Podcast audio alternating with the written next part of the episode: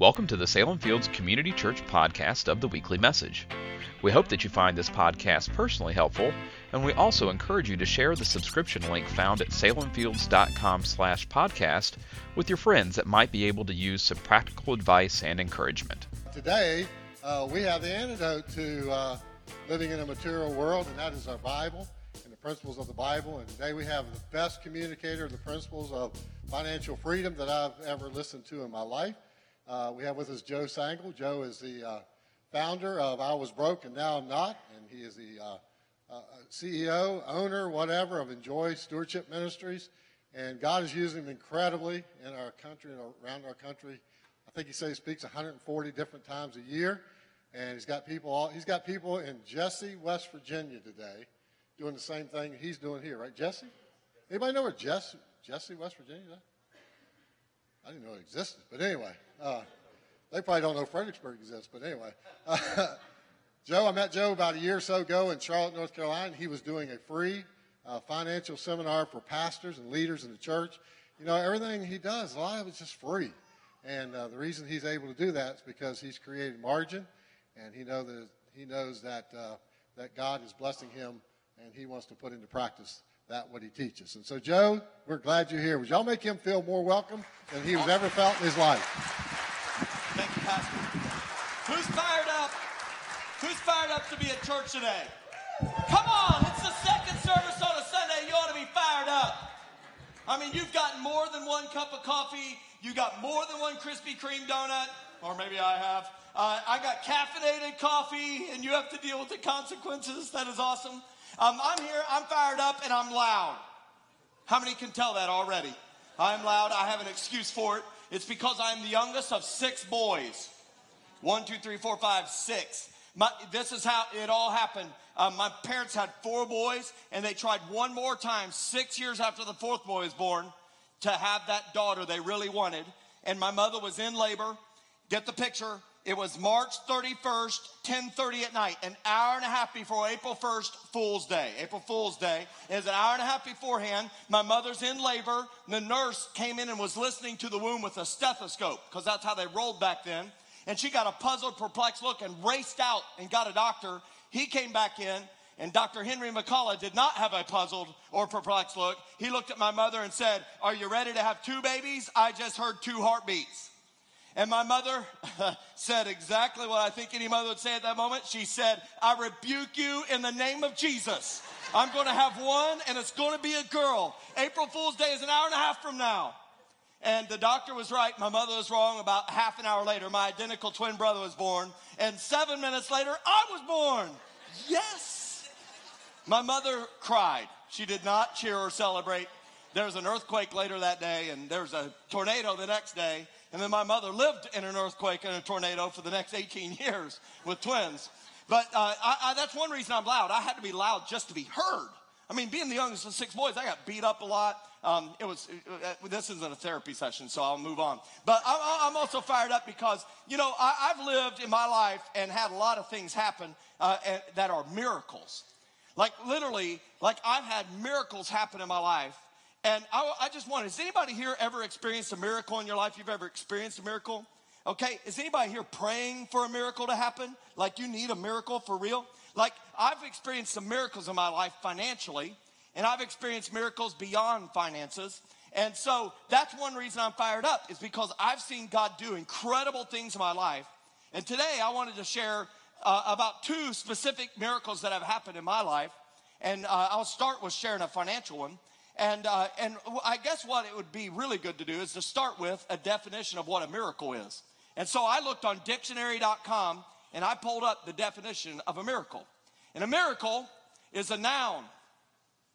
Isn't that exciting? You're like, oh man, this is grammar class.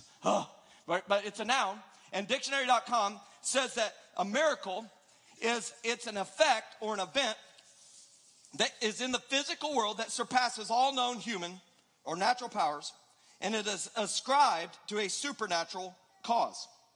And, and here's what I know we tend to use this word miracle pretty loosely. For example, maybe every parent can identify with this. Uh, my child cleaned their room today without me asking, and they did it perfectly. It's a miracle. Now, I'm still waiting on that one in my household, right? We survived the holidays with our family reunion or rebellion. We're still sorting out exactly what it was. It's a miracle. Have you been there? Okay, here's another one. I didn't gain any weight over the holidays. Now that's a miracle. I cannot say that. My mama cooks too good. I, I go home and I'm like, I am not eating that pumpkin pie. I am not eating that apple pie. I am not eating that pecan pie. I'm not eating those chocolate carrots. I'm not going to have that nonsense. I am a runner. I am not doing that. We get there at 11 o'clock at night. Guess what's coming out of the oven? All of it. Guess what happens in the next hour? I eat all of it. And uh, it's a miracle. I hope you can say. I was able to run three miles without stopping. Now that's a miracle. My boss noticed my work today and complimented me on it and gave me a raise. Now you know that's a miracle. I made it to church on time. That's a miracle. Say it with me. That's a miracle. Say it. That's a miracle. Like, here's what I know. We use this word rather loosely, and we go through life and we're like, it'll take a miracle to do that. And sometimes it becomes more serious, right? Especially when it comes to our finances, that we may be facing obstacles, and we'll say, oh my goodness, that costs so much money. And then here comes the line it'll take a miracle. Like, our kids are going to college, we want to pay for it. That'll take a miracle. Or you take your child to the dentist office because as they smiled at you so beautifully, you perceived that they needed braces. And you got a quote for braces, and you're like, um, excuse me? I, I, I, didn't know I was at the car lot. Um, I, I was here to get braces. Shouldn't that cost like two or three hundred dollars? I was a clueless father.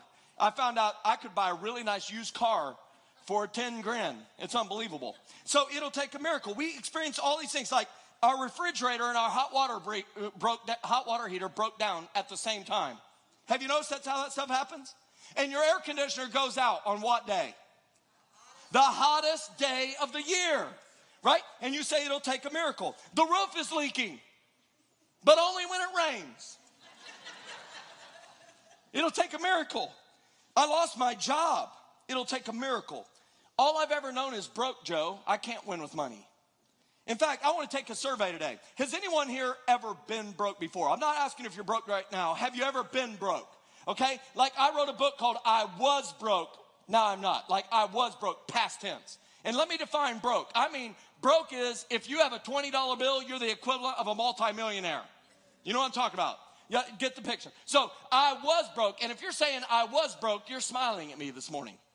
But if you're saying I is broke, you're not smiling. Probably because you failed grammar class. And it's not being fun, broke. It's not fun being broke. Because here's what I know when you're broke, it's hard to hear the call of God in your life. You see, you'll question God. You know God's calling you to start a business, but then you're like, God, I have $3. I can't do that.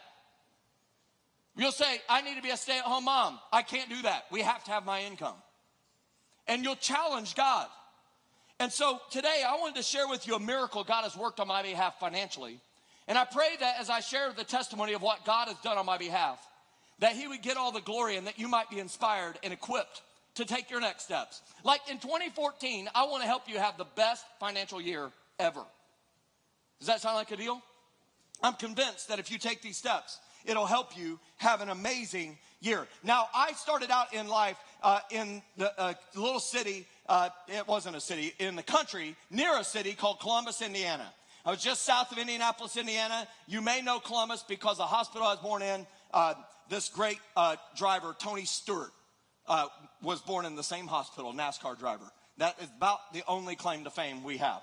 And so I was born there. I grew up on a farm, and we were always broke, always. And we we uh, we had gardens, a couple acres of gardens. And the reason we had gardens is because that meant we could eat in the winter. And the worst day of our life in the summer as kids was green bean picking day. I don't know if you've ever had that day. There, because there's only one thing worse than picking an acre of green beans. And that meant we had to snap them. Some of you had to string them. These were the Blue Lake 22, I don't know, 210 variety. I don't know what, they produced way too many. That's what I knew as a kid. And we had to snap them. And then we had to can them. And we can 100, 150 quarts a day. But we were willing to do so because that meant we got to eat in the winter. That was awesome. But we were broke. We, we were able to make it by, but we were not in any definition of prospering. And we were struggling with our finances, and we needed a miracle. And so we embarked on a huge mission to transform our finances. We had a pile of debt. Like there was so much debt, there wasn't a type of debt I did not know. Like I went to Purdue University and uh, I went there to study mechanical engineering. And my first weekend there, I started dating this girl, and my finances headed into the ditch. Have you ever been there? Where a relationship causes your finances to do that? Some of you are like raising your hands like this, right? You're like, the relationship's sitting next to me. You have alligator hands, right? But here, here's the deal. Uh, like this girl, she would write me letters, but they would be only about money. And then uh, every phone conversation was about money. And then one day I found out she was dating other people. That is a bad day. I'm just telling you, that's a ba- definition of a bad day. And then I found out some of you are even dating her right now. Her name is Sallie Mae. Student loan company. You should just laugh. The jokes will not get any better. See, Sallie Mae, I, I, I, didn't have any money. I was the first to go to college, so I financed all my college with Sallie Mae student loans. And I, I graduated tens of thousands of dollars in student loans. And then my first weekend there at Purdue, they said they'd give me free stuff with Purdue's name on it if I just fill out these credit card applications. Well, I had no money, no job, and no clue, so I filled out all of them. And what, guess what happened a week later? Well, they gave me a credit card, an Advanta credit card, and I was somebody. And the next day, I practiced with it. And I graduated with thousands of dollars in credit card debt. I, I actually graduated in four years with a degree in engineering, mechanical engineering, and it was a it was a miracle. I graduated. Like some people, I graduated special honors, like cum, cum laude, magna cum laude, summa cum laude. I graduated with lesser known honors called thank the loudy, and I got out of there. I'm serious. My GPA is two something. Don't ask any more questions. I, like barely. Like at graduation, I was sweating because they didn't announce names because they graduate so many people. And they just put your name up on a wall. And I was like, oh, they're in the S's. My last name is Sangl. Like, please let my name show up there. And I graduated. It was awesome. So I bought what every new college graduate feels like they need and deserve. What's that? A new car. Now, I had no money and no plan. And so I went down to the car lot and I made this salesman's quarter. I'm pretty confident of it. I even financed a sales tax. And before I tell you what I buy, I want you to know that the Bible says you should not covet or envy. So do not covet or envy the car I bought. Okay, are you ready? Okay, prepare your heart, guard your heart. I bought 105% financing. I bought a smoking hot Chevy Cavalier. Mm, get fired up. Don't covet, don't envy. It, it, it was black, Purdue's colors, and I put a gold pinstripe on it. Go Boilers, right? And, and so I bought this thing, and now you are not fired up about my Cavalier. But you would know why I was fired up when you realize that the car that I gave up for that was a 1981 Datsun B210. If you do not know what that car is, Google it now and look at it. You'll know why I was fired up. The primary color was rust. And I mean, I'm serious. It was like a tin can. The engine would run forever, but the whole body would like rust off of it. And me and my twin, I can neither confirm nor deny that we've stuck 13 teenagers in it at one time. Um, but this car like was disintegrating around us. Like one time we drove across the railroad tracks and the entire dash fell off in our lap. The whole dash. So because we were broke, we jammed it back up there and tied it up with clothesline. You could see through the passenger floorboard to the road. It had rusted off its frame in the back and it swam like a fish down the road. And, and then, like the driver's side door, it stopped latching. So we rolled down the window, cranked it shut as much as we could, and used the rest of the clothesline to tie it shut. We literally went out of the window like the Dukes of Hazzard. And it wasn't nearly as cool as the show, let me tell you. But, and then the final moment came when, now get the picture. We, we went, we, my mama, I mean, she had six boys, so she had us in church all the time. I went to church Sunday morning, Sunday night, Tuesday night, Thursday night and Friday night was youth service, and my mom suggested we go. I'm not kidding. Every day of my life till I was 18, Sunday morning, Sunday night, Tuesday night, Thursday night, Friday night, I'm at church. And one night, me and my twin, we're driving home this Datsun 1981 B210. You've never been closer to the Lord than when you're driving a clunker. You pray through every day. We're driving home, it's dark. Get the picture. No moonlight, just stars. We lived in the country. We're driving along, roaring at like 35 miles an hour, and we hit a bump, and the lights went out, and a fireball this big came out of the hood, rolled over the top of the car, and the lights came back on. And we looked at each other and went! And we kept driving.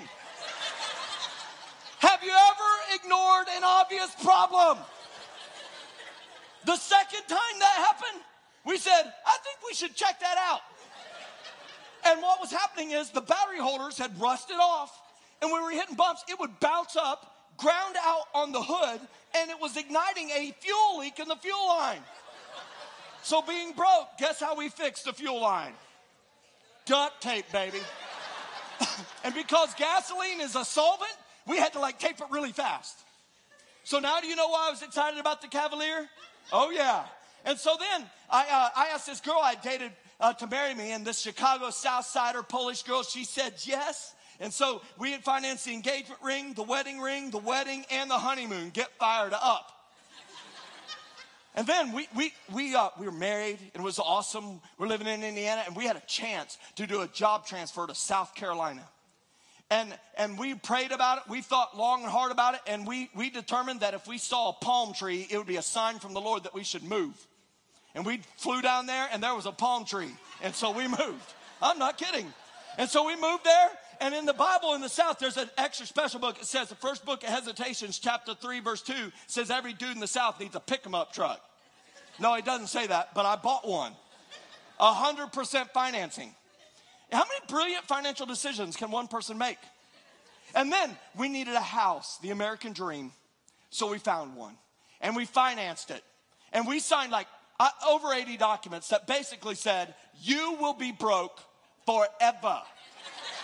Right? Is that right? Doesn't it feel like that? And then we needed furniture, so we financed it 24 months, same as cash. Have you ever been there? See, what happened is I was earning income, God was blessing us, but because I had never had uh, anybody in my life to show me what to do with it, I did the only thing I had ever done with money, and that is spend it. And I found myself with some stuff, but broke and stressed out and begging God for a financial miracle and believing a lie that more income was a solution. And I embarked on a journey to start winning with my money and I started seeking out financial help. But every time I heard them teach, it was like hearing Charlie Brown's teacher. Have you been there? Wah, wah, wah, wah, wah, what are they saying, right? And then, then it was like answering the world's worst story problem. The, here it is. You ready? Help me with this. If you were in a canoe with four flat tires, paddling down the middle of a cornfield, how many pancakes would it take to cover a doghouse? There is an answer. The answer? It doesn't matter because the chicken doesn't eat ice cream anyhow. Do you get it? No, you don't get it. Right? It's like like the financial teacher would ask a question, I'd be like, huh? And then they give the answer and nod knowingly, like they've just dispensed the greatest wisdom ever. And I'd be like, beats me. Let's go out to eat on a credit card. Have you been there? Can I get a witness? And so I was broke and I was desperate for help and I looked everywhere, and then I said the famous words I guess all we can do now is pray. I discovered it's where I should have started. And so today I want to share with you from the, God's Word what transformed my life. You see, I discovered the greatest money book ever written is God's Word, the Bible. It's a bestseller every year. There's a reason why. Did you know that the Bible talks more about money than it does the topics of love, hope, and prayer combined. Did you know that? Did you know of the Gospels, the first four books of the New Testament, Matthew, Mark, Luke, and John, that one out of six verses talks about money or possessions? Did you know that the stories that Jesus told, the red letters in your Bible, the parables that he told, that about 50% of them were about money or possessions? I discovered that the reason God spent so much of his time talking about money is he knew we would all have to deal with it, that we would all face enormous challenges with it. and He wanted to equip us at whatever level we are to be able to prosper, to be able to do exactly what He's put on, uh, us on earth to do. That everything we're called to do, either directly or indirectly, costs money. And I started reading it, and it changed my life. And so today I want to teach from Matthew chapter 25, verses 14 through 30, a parable that Jesus shared. That is, it's an incredible parable. It's about money and possessions. And I'm going to start with verses 14 and 15. It says this It says, Again, it'll be like a man going on a journey who called his servants and entrusted his wealth to them. To one, he gave five bags of gold, to another, two bags, and to another, one bag, each according to his ability. So it says, to one, he gave five bags of gold. Get, get the picture. To another, two bags of gold, and to another, one bag. Now read these next five words out loud with me. Each according to his Whoa, that fires me up. Right now, it fires me up. Do you see it? Ha!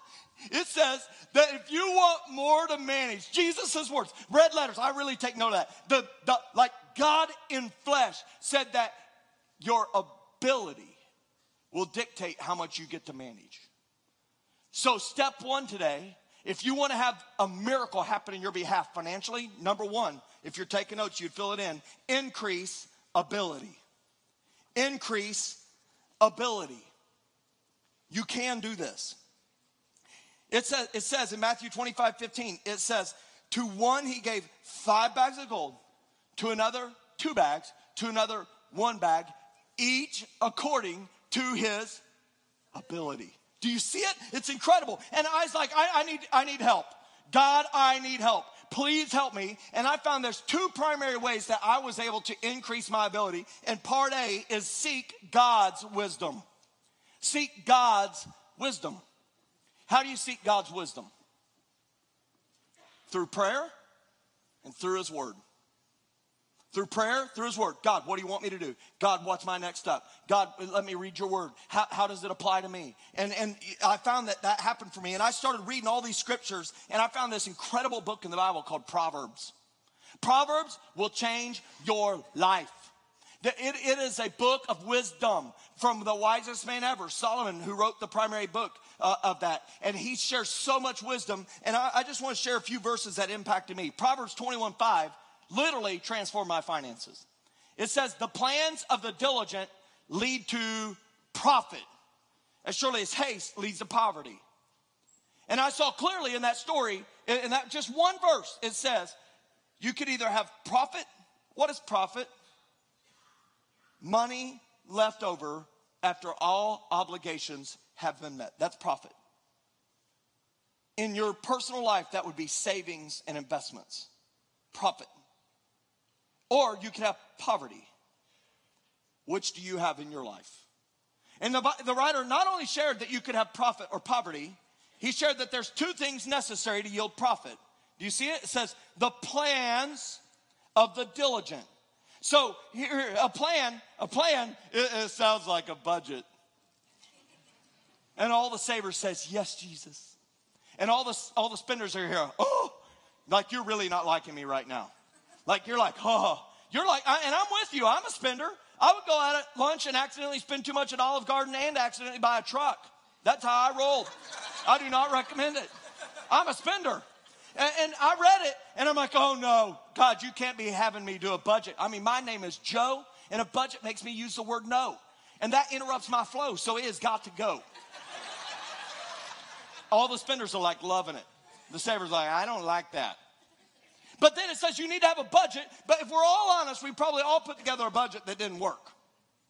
And it, so it says you have to be diligent. The plans of the diligent. So diligence is a fruit of the Spirit. When you commit your life to Jesus Christ, His Spirit comes within you. A fruit of the Spirit is called self-control, self-discipline.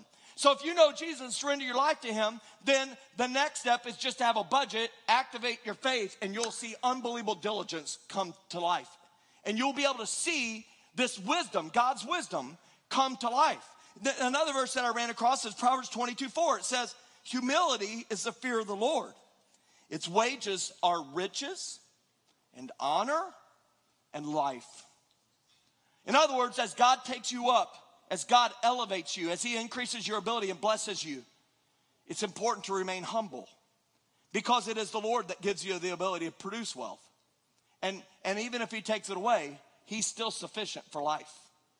Another verse is Proverbs 22 7. It's a cautionary tale about debt. It says, The rich rule over the poor, and the borrower is slave to the lender. Proverbs 13 22 says, A good person leaves an inheritance for their children's children, for their grandchildren. And the question I ask myself is, Am I on track to leave an inheritance for my grandchildren? And at that moment, when I read it, I was like, Well, I'm going to leave them a pile of debt. You're welcome. And I didn't like that answer. I despised it, and I resolved to change it. It says, But a sinner's wealth is stored up for the righteous. So I sought God's wisdom through prayer and through reading of His Word. I encourage you to read, there's 31 chapters of Proverbs. Read one chapter a day. Do it for the entire year. I don't have time for that. Well, let me, let me just propose something. If you're living life broke right now, and you've been living the way you've been living, it results in broke. Let's ask Dr. Phil's question. How's that working for you? Why not resolve to do something different and get God's word in you? It, to incorporate it into you. The, it, my, my, God's word I've hidden my heart so that I might not sin against him. It's biblical. Get it in you. And then I, I said, okay, that's awesome. God, you're showing me this. And then I sought godly wisdom. That's part B of increasing your ability. Seek godly wisdom. You cannot do life alone. You need to seek godly wisdom. See, here's what I know you go farther with a coach. Proverbs 15 22 talks about seeking godly wisdom. It says, Plans fail for lack of counsel, but with many advisors, they succeed. So, do you have a coach in your life? Let, let's, let's press in a little. Do you have someone in your life who loves Jesus, loves you, isn't trying to sell you anything, and is mentoring you through their experiences so that you can learn from them? It's called discipleship. Do you have a financial coach? See, what I know is you go farther in life with a coach. See, Peyton Manning, who will win today and will win the Super Bowl. Yes, I, I need to reread Pastor the book that says how to win friends and influence people, apparently. But okay, he has a coach. Peyton Manning, incredible football player, has a coach. Tom Brady has a coach. Is that right? Uh, if you look at great Golfers, they have coaches. Michael Jordan, great coach. You look at anybody who succeeds in athletic events, they always point to their coach. And it's the same is true in your finances. Listen, if you get a coach for you in your finances, they'll help you avoid mistakes. They'll hold you accountable. You'll go farther with a coach. The same thing is true with your marriage. If you want your marriage to go farther, get a coach. You want to become a better parent? Get a coach. You want to be able to be better as a leader? Get a coach. You go farther with a coach. The Bible says it, it is true. Plans fail for lack of counsel, but with many advisors, they succeed. And I ran across another verse on godly wisdom. It says, Proverbs 4 7, it says that the beginning of wisdom is this get wisdom, though it cost some of what you have. Is that what it says? Though it cost none of what you have. Is that what it says? Though it cost, talk to me, all you have, gain understanding. Let me ask you a question. How much money have you spent to gain wisdom for your life?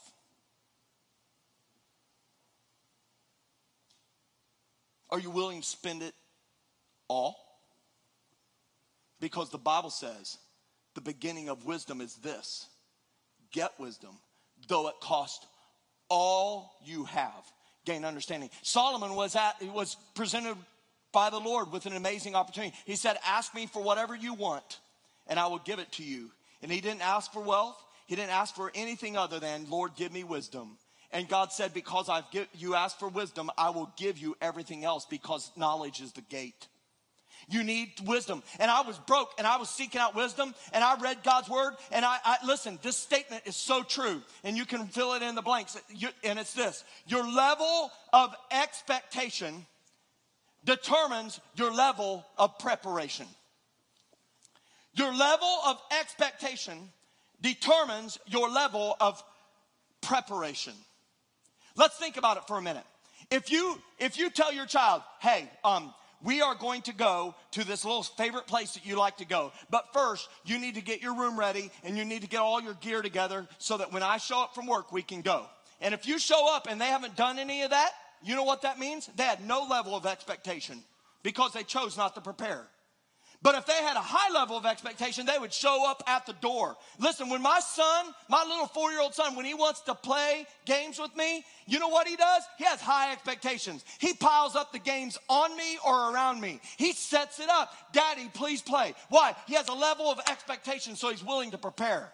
Let me ask you, what are your expectations financially? Do you want to just scrape by? Do you just want to make it? I just want to pay my bills. Jeremiah 29 11. For the plans I have for you, declares the Lord, plans to help you scrape by.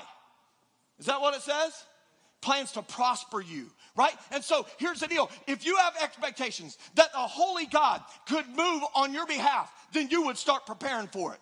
See, here's what I know. I believe God could do something on my behalf. I had $4.13 in my bank account. That was literally my average bank account balance in December 2nd of 2002. But I said, I believe the Lord is getting ready to do something on my behalf. And I started preparing for it. I started reading His Word and I started getting the scripture in me. Proverbs 21 5, the plans of the diligent lead to profit, as surely as haste leads to poverty. Proverbs 22 7, the rich rule over the poor and the borrower serve the lender. Romans 13 8, let no debt remain outstanding except the continuing debt of love another. Proverbs 13 13, 22, a good man leaves an inheritance for children, children. Let, let, uh, Proverbs 13, 11, dishonest money dwindles away, but he who gathers money little by little makes it grow. Why did I bury it in my heart? Because I was preparing, because I had high expectations that the Lord might do something incredible on my behalf. So I started reading every book I could get my hands on. I read Dave Ramsey's book. I read David Chilton's book. I read David Bach's book. I felt like your name needed to be David to write a book about money.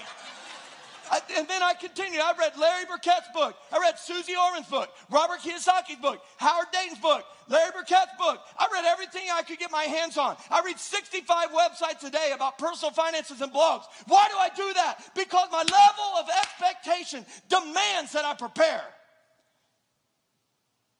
But if you don't have any expectations, that a God who owns a cattle on a thousand hills, whose economy, by the way, is not in recession, if you don't have any expectations, you'll say things like, Well, I just need to make more money. I expect to win with money. Where's your budget? I don't have one. You know what that communicates? You have no level of expectation. But if you expect a holy God to move greatly on your behalf, you'll prepare. See, if you care, you will prepare. See, when you know that a holy God owns a cattle on a thousand hills and all he has to do is sell a couple for you, you'll prepare.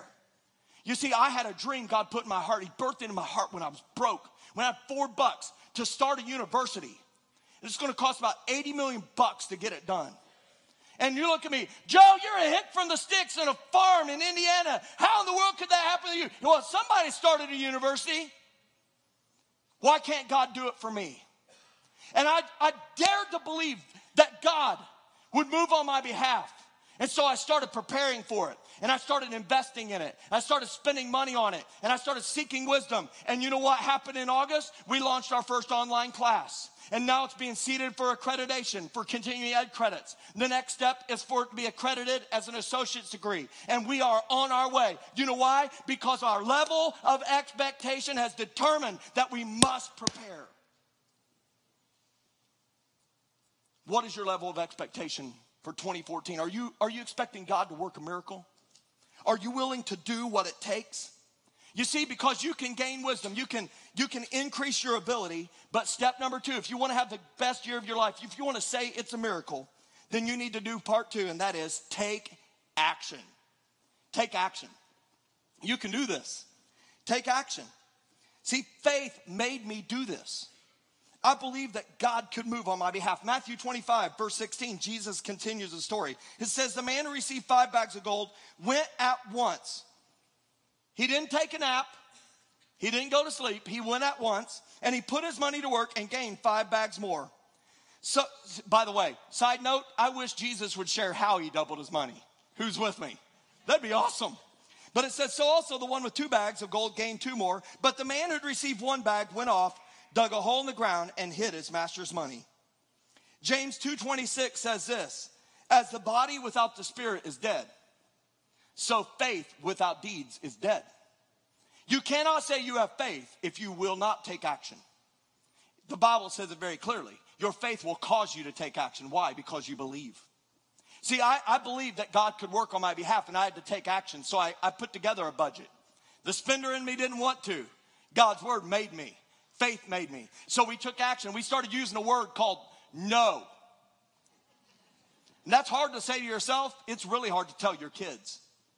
But let me give you evidence.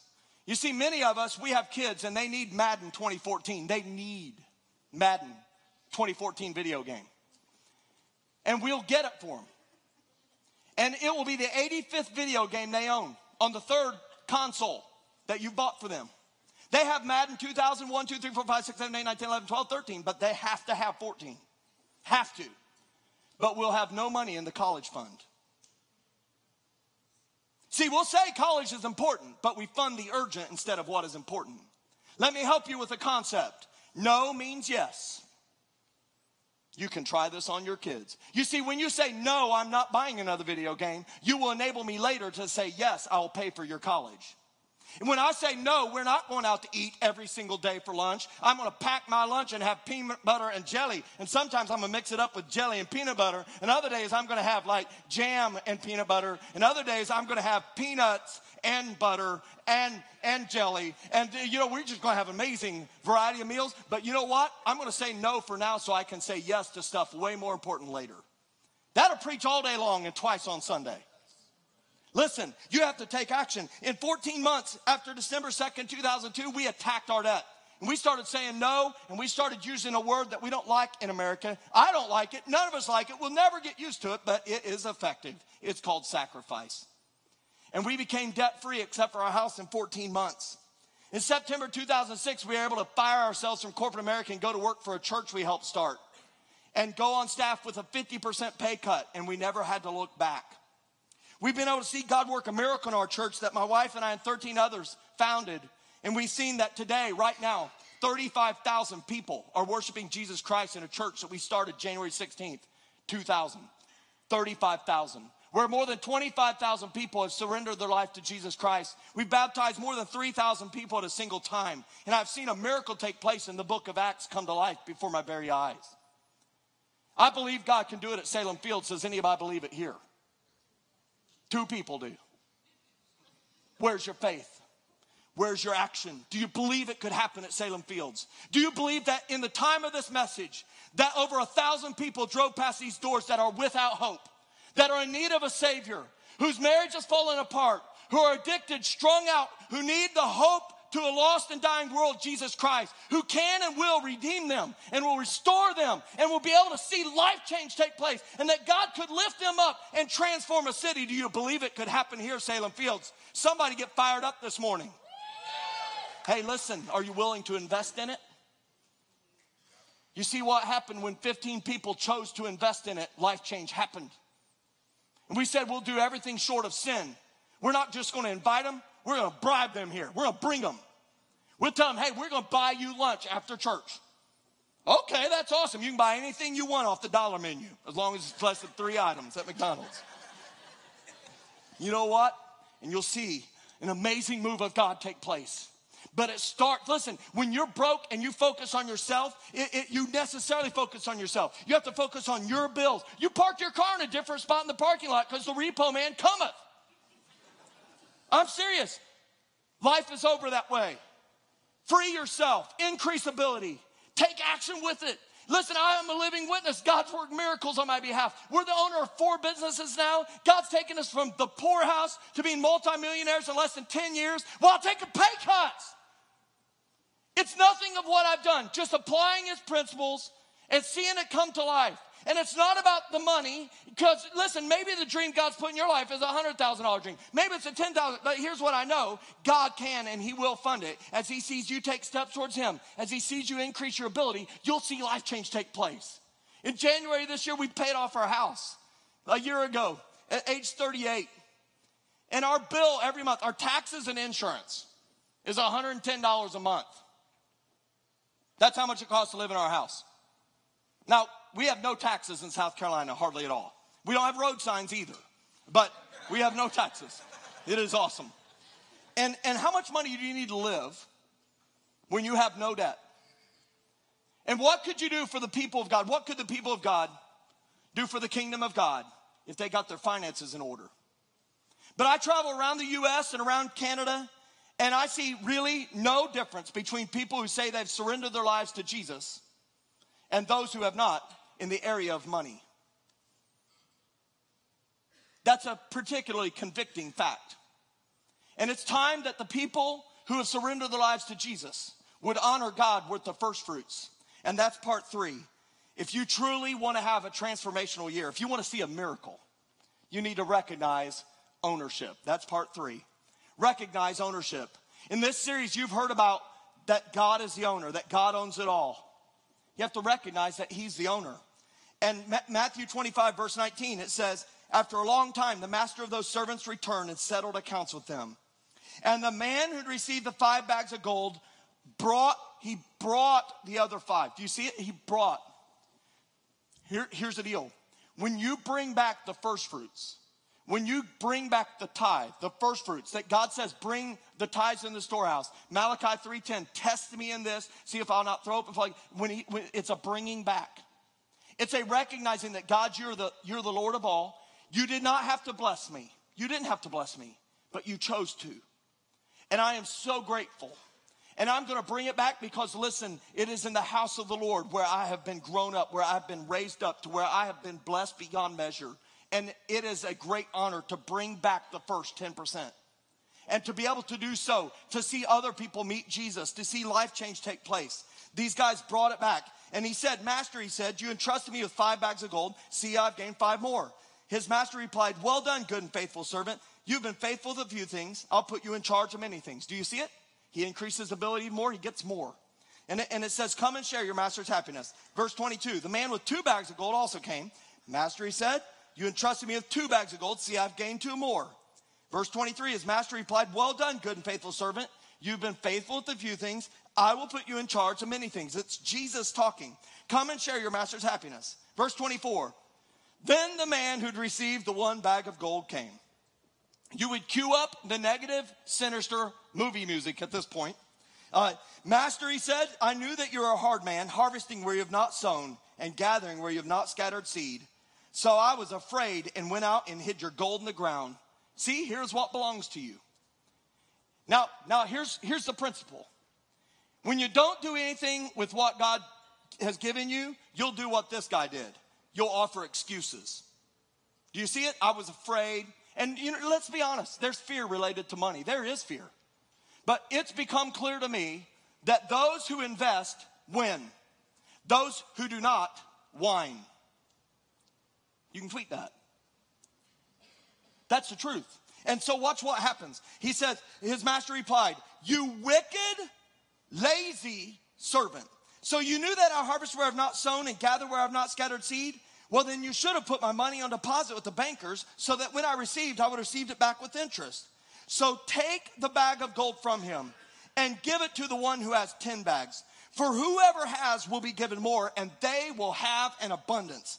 Whoever does not have, even what they have will be taken from them, and throw that worthless servant outside where there'll be weeping and gnashing of teeth. Jesus' words, a harsh warning. Psalm 24 1 says, The earth is the Lord's and everything in it, the world and all who live in it. Listen, God wants you free. He can and He will fund your dream. I believe it. Do you, yeah, here's the deal. You may not believe what I'm saying, but I, I'm pretty convinced you probably believe I believe what I'm saying. There's a reason why I'm fired up.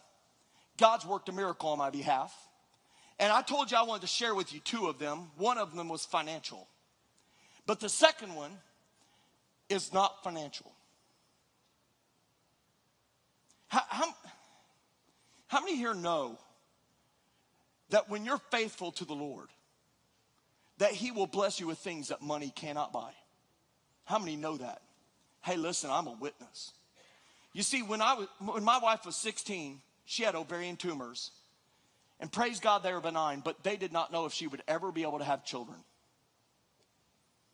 And a, a couple years in our marriage, we were astounded to find out we had a, a baby girl on the way. And God blessed us with a beautiful baby girl, and her name is Malia, and she is 14 now, and she has feelings. Pray for me. I'm the youngest of six boys. My mom didn't count as a girl. I'm trying to figure this out. She has feelings for a boy. Ah! Anyhow, I'm praying daily without ceasing. But but about a year after she was born, my wife had ovarian tumors again. And it maxed out our insurance deductible, which was $3,000. How many of you know that as you take steps towards the Lord to get your finances in order, that you're going to be attacked by the enemy? Hey, it's the truth. You could sit here today and say, I'm going to take the 90 day tithe challenge. Like there's a card, if you didn't get to take the challenge from last week, right here, you could take the 90 day challenge. I, I challenge you to do that. It says, test me in this. See if I'll not throw open the floodgates of heaven. It says, test me. But how many of you know if you take that, if you say, I'm going to get all my finances in alignment with the Lord's work, that the enemy's going to attack you? Like you're going to go out these doors and all four of your car tires will be flat. That's the truth. And, but here, here's why the enemy knows if he can keep you broke, he can keep you ineffective. And so we, we, we, we were trying to get out of debt, but somehow or another we were able, by a miracle of God, to be able to pay for that deductible. And praise the Lord, they were benign again. But 10 months later, she goes to the doctor and the tumors have recurred. And even though it was only 10 months later, it was a new insurance deductible year. Isn't that how that works? We got to pay the deductible again. Praise the Lord, they were benign. But for the next 10 years, we begged God for another child. And there was no child. And our daughter was begging for a sibling. And our heart was broken. And the doctor said, There's you can't have more children. So move on. And we kept praying for another child and move on. Then they finally said, we said, what about in vitro? And they said, well, you can try it. It's not going to work. Maybe a 5% chance. And we said, well, how much will it cost? And they said $18,500. So we saved for four years. And on January, the first week of January 2009, we spent the money. And God said no. Have you ever been there? Where you feel like God led you to do something, you saved up money for something big and it didn't work? It was a challenge. It was emotional. And so, J- June 1st, 2009, we felt God calling this ministry to become a full time deal. So, I had, to, I had to become our own organization. I had to go get my own health insurance, which was not cheap. And so, I, I said, How can I save money? So, I canceled the maternity component of our insurance. Guess what I found out 16 days later? We shouldn't have done that. And we had a beautiful baby boy on the way. And on February 6, 2010, as my Indianapolis Colts lost to the New Orleans Saints for the Super Bowl, which was okay because Drew Brees from Purdue was winning, my wife gave birth to a beautiful baby boy. Listen, let me tell you something. Here's the principle. I believe God was saying, Will you put your money where your mouth is? I'll see if you're still okay with me telling you no. And then I'm to show you how big and bad and how powerful I am. There's a baby. Hey, but it didn't stop there. See, the Bible says, Test me in this. See if I'll not throw open the floodgates with so much blessing, pour out so much a blessing that you cannot contain it. And so we can barely contain our son. He's almost four. I mean, he's broke everything in my house, everything, the dishes, everything. He, to- he threw his toy fire truck through my flat panel TV. Yes, he did. Then said he didn't do it with the fire truck in his hand. Isn't that awesome? Uh, it's right there. He took a handful of coins, threw it in the garbage disposal while my wife was upstairs, turned it on, and it blew the bottom out of it and flooded the kitchen. On the way home for Christmas this year, he ate coins. He ate them. Why do they do that? It's awesome. He's a boy. But listen, God sends over. We can barely contain our son. Barely. Barely. So, guess what we found out January last year? And guess what got delivered September 25th, four months ago? A beautiful baby girl. She's the overflow. Here, listen, I get to hold baby Megan. And I look down at her, I literally say, even if she's screaming all night long, I am so grateful that God has not only blessed us with that which we could not pay for, but He has sent the overflow. I and children are a blessing from the Lord.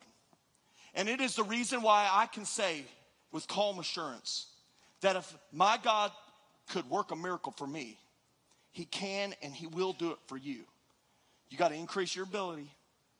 You got to seek that wisdom, take action with it, putting God first in everything you do, and you'll see unbelievable things happen. Listen, you can take action today at four o'clock. I'm going to be teaching the financial learning experience. It's a two hour practical equipping event. You have a card there. You can come. It's free childcare. There's over 100 free financial tools we're going to give you, give you, access to. There's an app for that for your iPad, iPod, your iPhone, and your Android device. And listen, you can bring your friends, your family, your coworkers, and we're going to show you how to have a budget that works, how to invest, how to make this stuff work for you. I'll be sharing the tools that I use to win with my money God's way. I really hope you'll join us. You can DVR it. I won't share the score during the middle of it. And listen, come bring your friend. I believe it'll be a blessing to you. Listen, maybe, just maybe, you will apply this. And at the end of 2014, December 31st, as you see the ball drop, you can look at your family and say, God has blessed us way beyond what we ever imagined in 2014. It's a miracle. Will you pray with me? Jesus, thank you so much for this incredible church. God, I thank you for every person in life that's represented here. And God, I know this that sometimes when we're faced with great financial challenges, we almost dare not to believe. But I pray today that you would give us all the faith to know that as we take the steps that we can take, you will take the steps that only you can take. And God, that you will put the super on the natural and we will see supernatural things happen and be able to say, indeed, it's a miracle that God has moved greatly upon my behalf.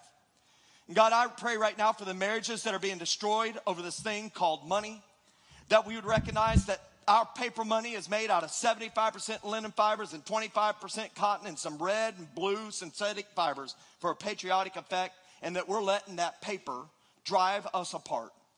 Jesus, I pray that those marriages would be restored beginning today, that they would focus upon you and about your word and about the future and what you could do. God, I pray for those who need jobs that you would bless them with jobs that only you could provide. God, for those who have a dream of a business, that you would give life to it this year. God, that they might be able to bless multitudes with it. Jesus, I pray for the individuals here that are, are praying about what's next for them. God, that you would give them guidance in their investments, that you would create miracles. And Jesus, here's, here's what I know you are the ultimate example of generosity. You died, you gave your life for us so that we could experience freedom and get that free gift of salvation to have that debt of sin removed. And I pray today that if there's anyone within the sound of my voice that they would that they would surrender their life to you as it's the greatest decision ever and can start a debt freedom journey off right. Jesus, we love you and it's your name that we pray this in Jesus name. Amen. God bless you all. Thank, Thank you. you. If you are a new Christian and would like to know what to do next or where to go from here, you will want to get a free Next Step packet that contains reading materials and useful resources that will point you in the right direction. For more information, please contact Salem Fields Community Church at 540 786 6212 or visit our website at salemfields.com or email us at podcast at salemfields.com.